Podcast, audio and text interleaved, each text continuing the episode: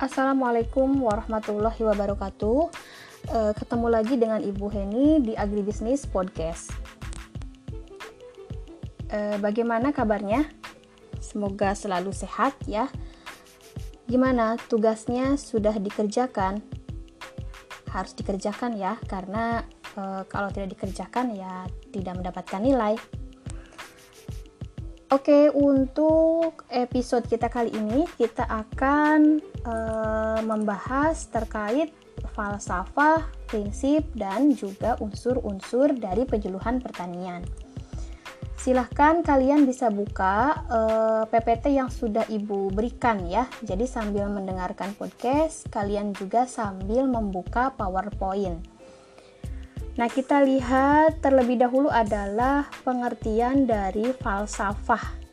Ini Ibu mengutip dari bukunya Pak Jujun Surya Sumantri. Nah, ini memang bukunya sudah lama, terbitannya 86 ya.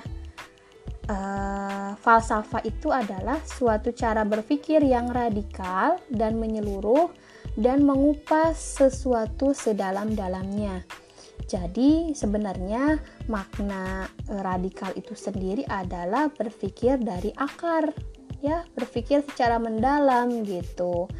E, mengubah sesuatu sedalam-dalamnya gitu ya. Meskipun sekarang e, maksud e, apa namanya makna dari radikal itu kan lebih konotasinya lebih negatif gitu. Ya, kalau kita lihat berita-berita sekarang ini gitu. Apa yang disebut dengan radikal radikalisme dan sebagainya gitu. Kalau dari sisi pemikiran sendiri sebenarnya arti radikal itu tadi ya berpikir dari akar. Jadi mencari uh, penyelesaian yang benar-benar uh, dari akarnya gitu sedalam-dalamnya gitu. Itu ya makna sebenarnya dari kata radikal. Nah kemudian uh, falsafah dari penyuluhan pertanian Kemarin kita sudah membahas bahwa penyuluhan itu adalah terkategori atau diklasifikasikan sebagai pendidikan non formal ya. Jadi falsafahnya juga tidak dapat dipisahkan sebenarnya dengan falsafah dari pendidikan. Nah, jadi semua pendidikan sebenarnya eh, akan memiliki falsafah seperti ini yaitu idealisme, pragmatisme, kemudian realisme gitu baik itu di uh, pendidikan formal, informal maupun pada pendidikan non formal. Nah, kita lihat yang pertama adalah uh, idealisme. Ini adalah mempunyai suatu pengarahan pada satu tujuan. Uh, artinya, jadi tujuan dari penyuluhan pertanian itu adalah untuk mencapai tingkat kesejahteraan hidup dari para petani ya ataupun biasanya yang tertuang di dalam konstitusi juga dikatakan gitu ya untuk uh, apa namanya terbentuknya masyarakat yang adil dan makmur gitu. Nah, itu yang termasuk ke dalam idealisme. Nah, kemudian selanjutnya adalah pragmatisme. Ini artinya memberikan bimbingan pada petani yang aktif bekerja melaksanakan usaha tani uh, sehingga petani belajar sambil berbuat atau learning by doing gitu ya. Jadi artinya uh, di sini selain memberikan materi, penyuluh juga harus sambil dipraktikkan gitu. Karena memang pendidikan terhadap orang dewasa ya memang seperti itu learning by doing gitu nggak bisa misalkan hanya teori semata dan sebagainya jadi sambil dipraktikkan gitu ya nah kemudian uh, selanjutnya adalah realisme Petani yang mulai sadar dan percaya, seeing and believing, bahwa penyuluhan nyata-nyata menghasilkan keuntungan bagi para petani gitu. Jadi uh, realistis artinya petani uh, bisa melihat dan bisa mengukur gitu ya bahwa uh, apa yang dilakukan oleh penyuluh pertanian itu adalah bisa memberikan uh, impact yang bisa meningkatkan pendapatannya, kemudian meningkatkan profit dari usahanya dan sebagainya. Nah, itu yang dikatakan sebagai realisme. Selanjutnya adalah uh, perbedaan antara penyuluhan, penerangan dan propaganda. Karena di sini ada perbedaan ya. Uh, sebagai extension worker atau extension agent, Penyuluh harus mampu membedakan tugas-tugas yang dilaksanakan dengan tugas-tugas penerangan dan propaganda. Nah, kita lihat apa saja perbedaan dari penyuluhan, penerangan, dan juga propaganda. Yang pertama adalah penyuluhan. Uh, atau bisa langsung kita lihat di slide selanjutnya ya perbedaan antara penyuluhan, penerangan, dan propaganda. Yang pertama adalah penyuluhan dilakukan secara kontinu, sementara kalau penerangan itu dilakukan hanya saat diperlukan saja, dan propaganda dilakukan saat diperlukan juga. Jelas berbeda ya, jadi kontinu kalau penyuluhan. Kemudian yang kedua, penyuluhan itu merupakan kegiatan yang nyata untuk membantu peningkatan yang telah ada. Sementara penerangan adalah kegiatannya insidental, sekedar memberitahu saja. Kemudian kalau propaganda bertujuan komersial untuk memperoleh pasar. Dulu sempat ibu katakan untuk mengubah perilaku atau sikap seseorang gitu ya, salah satunya dengan propaganda. Yang kurang lebih ini seperti hanya iklan gitu. Ya, jadi tujuannya komersial untuk memperoleh pasar. Jadi dilakukanlah propaganda. Kemudian yang ketiga adalah mendor kalau penyuluhan mendorong dan merangsang melakukan perbaikan sendiri dan secara bersama Sementara kalau penerangan ya sudah cukup hanya bersifat penjelasan semata gitu. Nah, kalau propaganda tanpa bimbingan lanjutan biasanya gitu. Paling hanya beberapa kali diberikan bimbingan selanjutnya ya tidak akan di ini ya selama karena apa? Karena ya tujuannya kan hanya untuk mendapatkan profit gitu ya. Karena ini berkaitan dengan iklan. Nah, kemudian selanjutnya adalah penyuluhan mengandung unsur pendidikan. Sementara di penerangan itu, di penerangan itu tidak mengenal bimbingan lanjutan di propaganda kadang-kadang menjatuhkan lawan atau saingan. Ya karena memang kan propaganda di sini uh, agar apa agar produknya dibeli gitu ya oleh para petani gitu. Jadi bisa jadi dia bisa merendahkan uh, merek lain gitu merek uh, dari produk yang lain gitu kan. Nah, kemudian selanjutnya di poin 5, penyuluhan menimbulkan perubahan cara berpikir, cara kerja dan juga cara hidup Sementara di penerangan tidak mengenal pelayanan yang praktis. Ya memang karena sifatnya hanya penerangan saja. Apalagi di propaganda tidak ada. Nah, itu adalah perbedaan kurang lebih perbedaan penyuluhan uh, penerangan dan juga propaganda ya. Nah, Ibu lanjutkan. Selanjutnya adalah prinsip yang mendasari kegiatan dari penyuluhan pertanian. Ada yang pertama prinsip interdisipliner yang kedua, bekerja sebagai agen perubah yang objektif. Dan yang ketiga adalah prinsip umpan balik. Yang pertama, prinsip inter interdisipliner melibatkan sumber daya stakeholder dari beragam disiplin ilmu yang, terka yang terkait. Artinya, jadi sebenarnya penyuluhan pertanian itu tidak hanya bisa melibatkan satu bidang ilmu saja, akan tetapi akan melibatkan banyak disiplin ilmu. Contohnya apa? Misalkan uh, ketika tentang pertanian, oke okay lah dari dinas pertanian gitu. Akan tetapi nanti akan berkaitan dengan pertanian itu kan berkaitan dengan pengairannya, maka kita akan butuh orang yang uh, berada di dinas pengairan misalkan. Atau misalkan uh, ketika kita penyuluhan itu membimbing para wanita tani atau KWT ya, kelompok wanita tani untuk menghasilkan suatu produk dari uh, olahan hasil pertanian. Nah, kita butuh dari uh, dinas koperasi ataupun dinas perdagangan dan sebagainya gitu. Jadi tidak bisa hanya berdiri dari satu ilmu tetapi akan melibatkan banyak stakeholder. Nah, kemudian yang kedua, terintegrasi dengan kegiatan penelitian, penyuluhan, dan penerapan atau aplikasinya.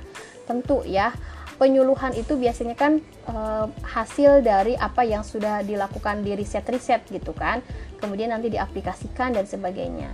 Kemudian fungsi e, fungsi penting dari para penyuluh adalah mengidentifikasi semua sistem yang terkait stakeholder Misalnya adalah subjek atau masyarakat, kelembagaan sosial, komunitas, organisasi, dan sebagainya. Jelas ya, tidak hanya melibatkan masyarakat petani saja, tetapi juga bisa jadi melibatkan kayak semacam komunitas uh, swadaya yang lainnya gitu kan, ataupun kelembagaan sosial lainnya gitu. Jadi akan saling keterkaitan dengan berbagai uh, lembaga ataupun berbagai komunitas organisasi. Nah, kemudian yang kedua adalah bekerja sebagai agen perubah yang objektif. Seorang penyuluh diharapkan mampu sebagai katalis yang menyebabkan perubahan ya. Jadi penyuluh itu adalah katalisator. Yang katalisator itu adalah mempercepat ya, mempercepat adanya perubahan gitu kan. Jadi harapannya dengan hadirnya penyuluh itu bisa mempercepat perubahan sikap ataupun perilaku petani yang awalnya kurang baik menjadi baik, kemudian merubah sikap kerjanya dan sebagainya gitu. Jadi mempercepat ya adanya perubahan-perubahan ke arah yang lebih baik di masyarakat. Kemudian yang ketiga adalah prinsip umpan balik. Nah, ini memungkinkan adanya monitoring dan penyesuaian sistem secara berkelanjutan. Jadi, misalkan petani memberikan penyuluhan terkait dengan dengan materi tertentu, kemudian penyuluh juga akan meminta timbal baliknya, artinya mengevaluasi ya, sudah atau nanti bisa disesuaikan gitu.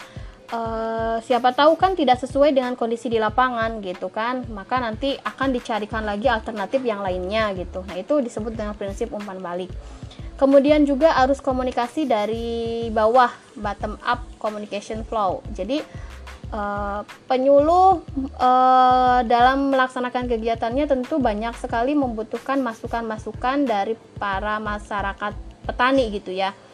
Hingga uh, mau membuat rencana apa yang akan dilakukan dalam kegiatan penyuluhannya gitu. Maka itu butuh kan e, prinsip umpan balik gitu. Jadi tidak hanya dari penyuluh saja memberikan materi tetapi juga tetap membutuhkan masukan ataupun komunikasi dari dari para petani gitu. Nah, kemudian selanjutnya adalah tadi prinsip yang mendasari sekarang adalah prinsip penyuluhan menurut A.T. Moser tahun 78. Dalam bukunya yang terkenal An Introduction to Agricultural Extension, tujuan utama penyuluhan pertanian adalah membantu keluarga petani kan itu tujuan utamanya ya membantu agar mereka memperoleh pengetahuan keterampilan baru uh, sesuai dengan perkembangan minat dan kebutuhan mereka yang pada akhirnya bisa mensejahterakan kehidupan mereka. Kemudian yang kedua adalah subjek ditujukan kepada anggota petani di pedesaan di mana mereka tinggal. Dan yang ketiga penyuluhan harus memperlakukan semua petani orang dewasa yang rasional. Dewasa yang rasional artinya ya harus rasional masuk akal bisa terukur gitu ya. Gitu. bukan irasional. Kalau irasional kan tidak bisa terukur gitu. Nah kemudian yang keempat setiap praktek atau perubahan e, baru harus menguntungkan secara teknis finansial maupun dari sisi sosial. Misalkan dari e, aspek teknis artinya di sini menguntungkan e, tidak membuat lebih ribet gitu kan dalam aspek teknisnya. Misalkan kok jadi budidayanya jadi sulit uh, ribet gitu ya. Jadi tidak ada keuntungan dari sisi teknis. Apalagi di finansial jangan sampai ketika menerapkan inovasi baru dari aspek finansial kok malah keluar uang banyak sementara nanti imbal balik timbal baliknya nggak ada gitu. Nah itu berarti tidak sesuai dengan prinsip penyuluhan. Dan juga e, dari aspek sosial jangan sampai merugikan masyarakat gitu ya atas inovasi ataupun teknologi yang mau di uh, terapkan gitu kan. Nah bahkan kalau berbicara terkait dengan sosial, ini kalau kita tahu bahwa masyarakat pedesaan itu begitu kental ya dengan uh, kekuatan adat istiadatnya gitu kan. Jangan sampai uh, kita melakukan perubahannya dengan secara apa namanya langsung gitu ya, tetapi ya perlahan aja gitu dirubah dulu aja sikap perilaku petaninya. Jangan jangan langsung menjudge bahwa ini nggak boleh itu nggak sesuai dan sebagainya itu nggak bisa seperti itu. Jadi harus dilakukan secara perlahan dengan rasional dan sebagainya. Nah kemudian yang kelima adalah setiap praktek yang akan dirubah harus didemonstrasikan atau didiskusikan terlebih dahulu. Jadi nggak bisa sembarangan gitu ya penyuluh mengatakan bahwa ini harus dirubah karena ini tidak sesuai dan sebagainya gitu. Enggak di didemonstrasikan dulu, dikenalkan dulu kepada petani gitu ya. Hingga petani itu tahu apa sih hasil perubahannya gitu ketika diterapkan contohnya inovasi tertentu gitu kan.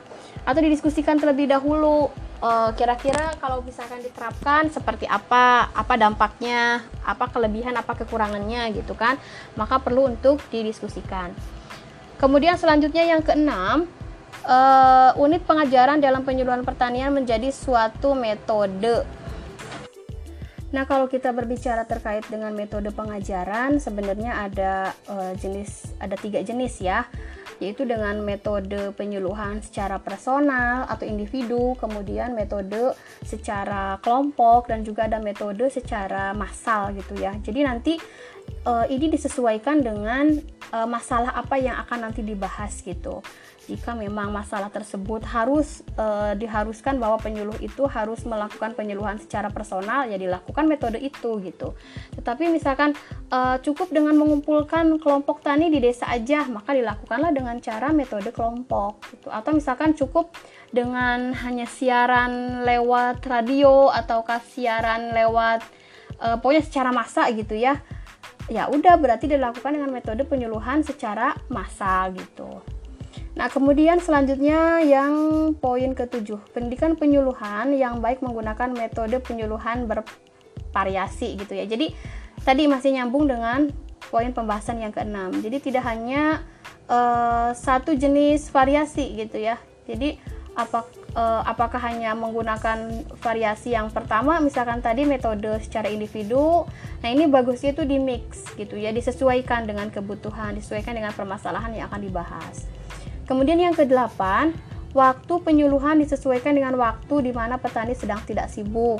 Jadi salah ketika kita melakukan penyuluhan ketika petani lagi sibuk pasti nanti akan ditolak. Ataupun kalaupun diterima kan nggak enak gitu ya. Maka kita lihat waktu luangnya petani itu kapan dan mereka bersedianya itu kapan gitu. Jadi memang ya sangat fleksibel sebenarnya penyuluhan itu Kemudian yang kesembilan, aktivitas penyuluhan dapat berdampak nyata terhadap produksi usaha tani. Jelas ya. Jadi ada nyata hasilnya itu dirasakan gitu ya. Misalkan bisa dilihat atau dirasakan dari meningkatnya produksi hasil usaha taninya gitu. Yang awalnya misalkan uh, budidaya padi atau usaha tani padi awalnya satu hektar hanya 6 ton. Setelah dilakukan penyuluhan, adanya inovasi dan sebagainya, oh ternyata meningkat satu hektar menjadi 8 ton misalkan. Nah, itu bisa bisa dilihat secara berdampak secara nyata gitu ya. Nah, selanjutnya yang poin 10, dampak penyuluhan terhadap produksi usaha tani akan meningkat terbesar. Meningkat terbesar dalam usaha tani di mana petaninya mendapatkan akses uh, terhadap fasilitas kredit, uji verifikasi secara lokal dan sebagainya.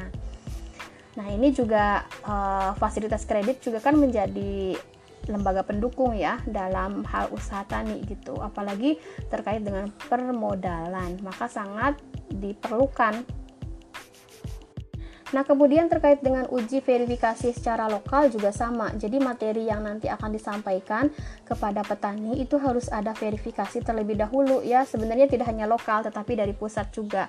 Jadi jangan sampai nanti penyuluh pertanian itu menjadi uh, orang yang disalahkan ketika salah dalam penerapan materi penyuluhannya.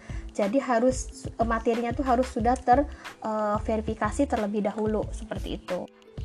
Oke, selanjutnya uh, kita membahas terkait unsur dari penyuluhan pertanian. Nah, apa saja unsur-unsur pertanian?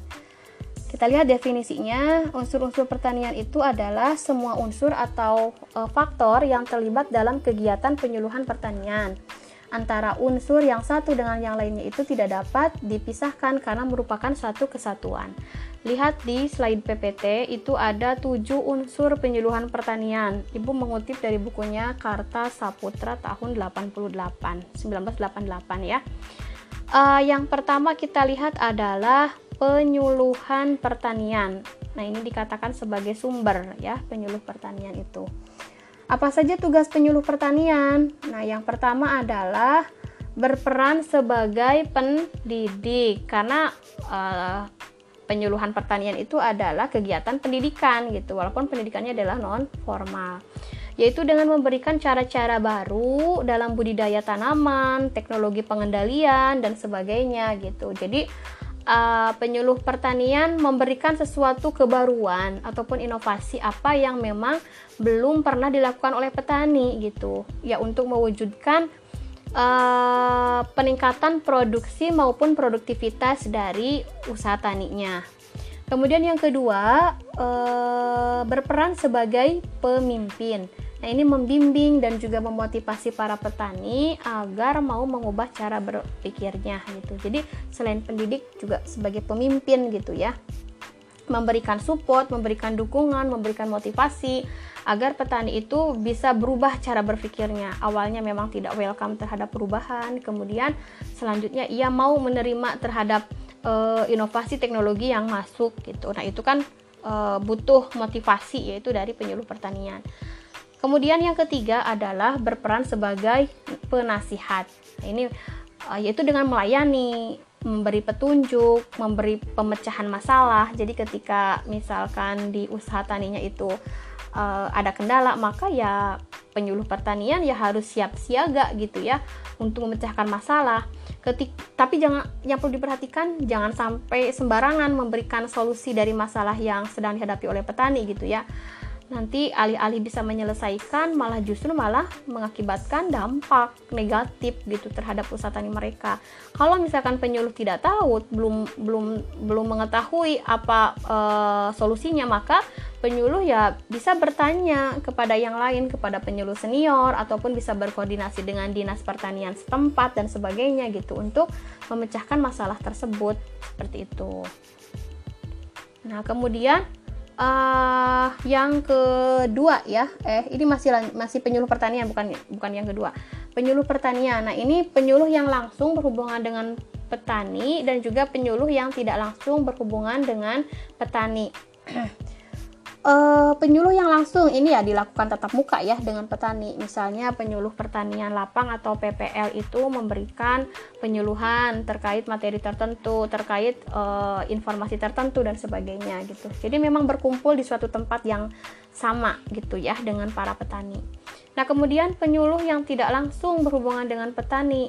Nah, ini adalah ahli pertanian misalnya uh, pegawai dinas pertanian, balai benih, balai padi gitu. Jadi para penyuluh pertanian itu dengan uh, melibatkan uh, disiplin ilmu yang lain yaitu misalkan pegawai dari pegawai dinas pertanian misalkan berbicara terkait uh, benih gitu ya, maka nanti yang akan di yang akan dikedepankan itu adalah ahli dalam perbenihan gitu. Maka orang dari balai yang nanti akan memberikan penyuluhan gitu. Jadi tidak selalu penyuluh itu harus dia lewat lewat lisan dia gitu tetapi bisa juga dari uh, disiplin ilmu yang lain gitu tapi ya intinya adalah memberikan penyuluhan pertanian Nah, kemudian selanjutnya adalah unsur yang kedua yaitu sasaran penyuluhan pertanian. Siapa yang menjadi sasaran yaitu petani beserta keluarganya ya. Nah, tipe-tipe petani pun di sini bisa digolongkan menjadi empat. Yang pertama adalah petani naluri, kemudian petani maju, petani teladan, dan e, ada kontak tani. Petani naluri adalah kegiatan pertanian yang masih diwariskan dari nenek moyang. Ini nih yang jenis uh, petani yang sulit untuk menerima uh, inovasi dan teknologi yang baru masuk gitu ya. Karena biasanya dia sih bersifatnya konvensional pemikirannya masih uh, tertutup gitu ya. Masih ada masih di setiap uh, wilayah itu pasti pasti akan ada gitu ya. Tetapi semakin modern biasanya wilayah tersebut maka akan semakin terkikis jenis petani yang uh, tertutup seperti ini ya Nah, kemudian petani maju, petani telah menerapkan teknologi baru dalam pertanian atau progresif. Nah, ini sudah mulai tuh, sudah mau menerapkan teknologi yang baru, inovasi-inovasi yang baru dan sebagainya. Petani teladan, kegiatan bertani dicontohkan oleh petani lain, dicontoh oleh petani lain, tetapi petani kurang aktif dalam penyebaran gitu. Jadi kalau petani maju dia udah udah mulai membuka terhadap mau menerapkan teknologi ya. Petani teladan ini petani yang aktif. Kemudian dia juga bisa mencari informasi kemudian misalkan cari informasi di internet dan sebagainya gitu. Namun e, jenis petani ini kurang aktif dalam penyebaran. Jadi biasanya hanya untuk e, konsumsi dia sendiri gitu.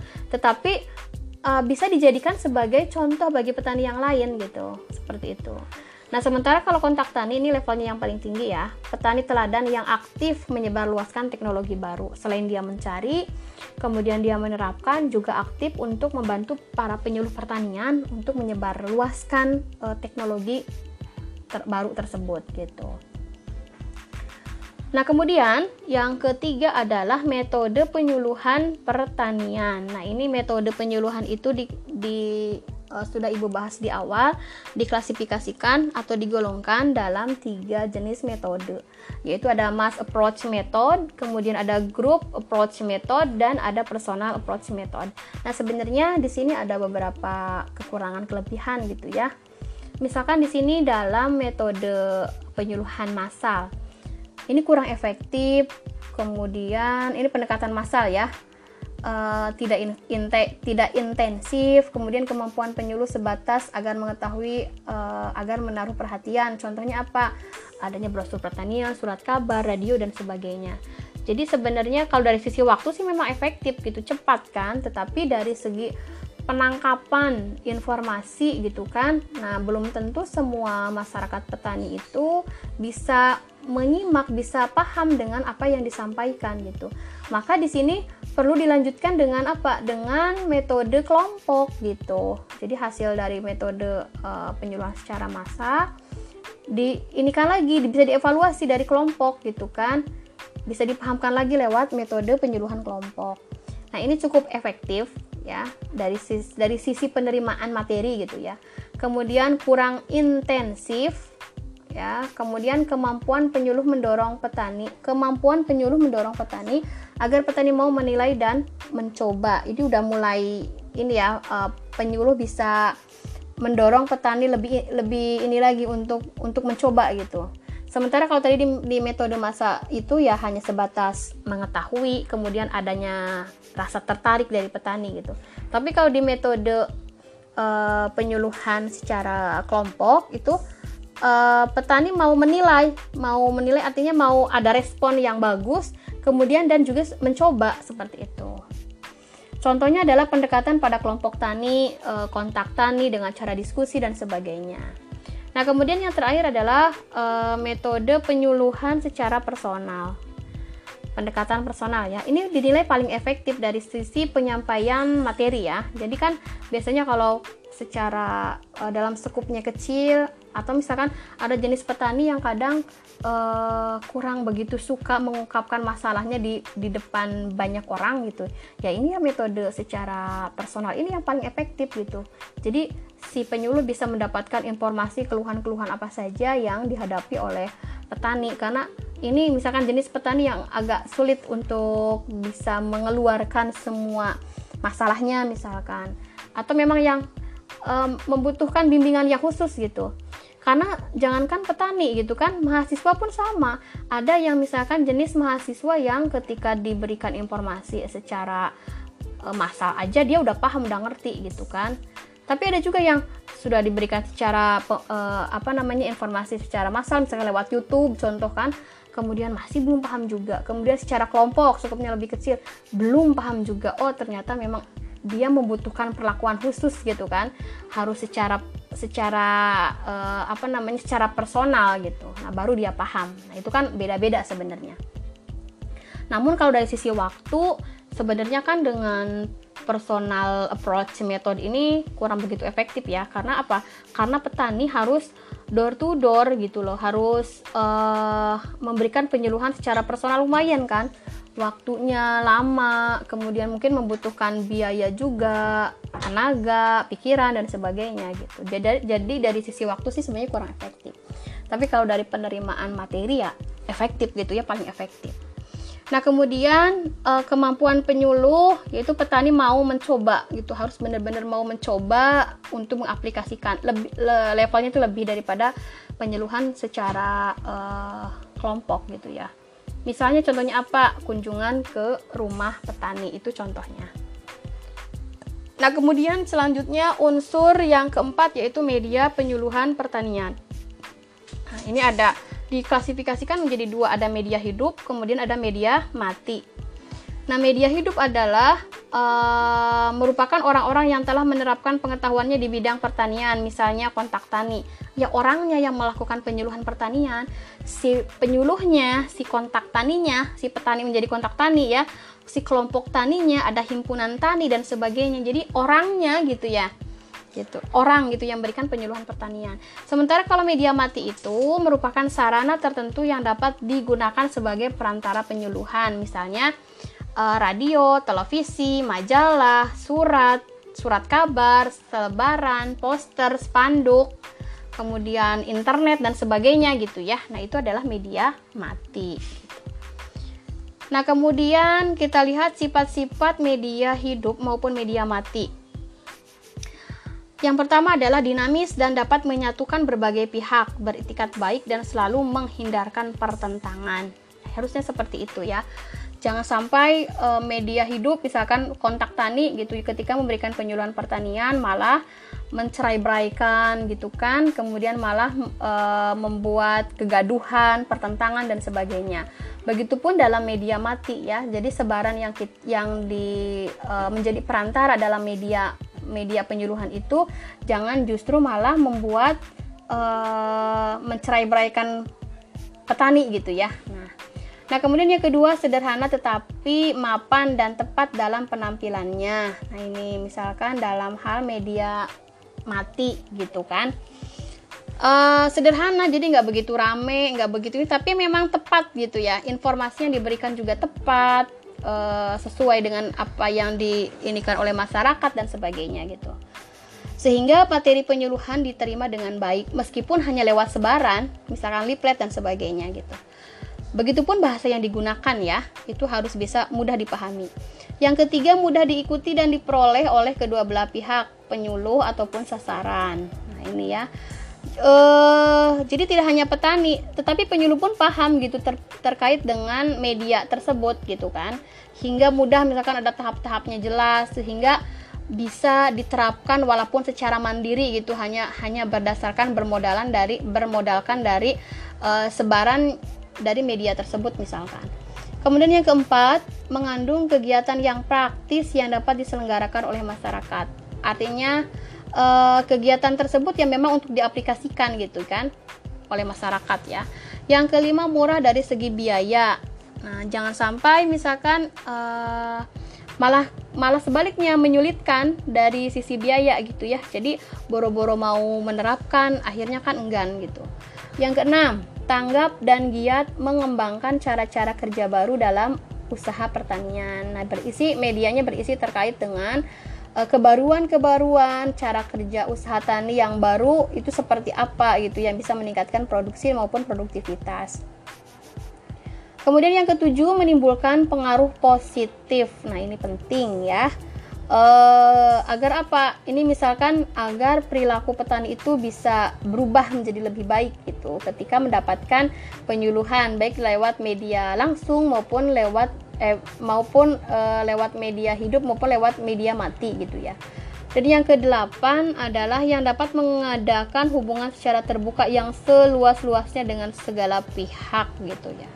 Nah, media tersebut artinya bisa membuka akses bagi uh, sasaran gitu untuk uh, bisa menjalin uh, apa namanya hubungan secara secara baik, secara terbuka gitu hingga ini bisa memberikan manfaat baik dari sisi penyuluh maupun dari sisi uh, sasaran yaitu petani itu sendiri gitu.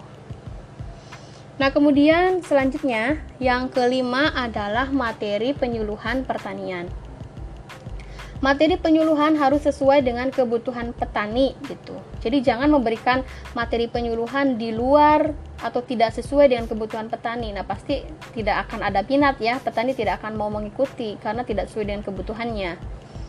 Materi penyuluhan yang baik itu seperti apa? Yang pertama adalah sesuai dengan tingkat kemampuan petani. Nah, ya apakah dari sisi pemahaman petani gitu kan kemudian dari kan kita kita lihat misalkan dari sisi pendidikan petani juga ya sebagian besar atau mayoritas itu memang bukan pendidikan tinggi maka materi yang disampaikan itu menggunakan bahasa yang mudah dipahami gitu kan Kemudian yang kedua tidak bertentangan dengan adat, kepercayaan, pola pertanian yang telah dilaksanakan. Ya, jangan sampai nanti malah bertentangan. Kalau bertentangan ya boro-boro menerima pasti malah menolak gitu.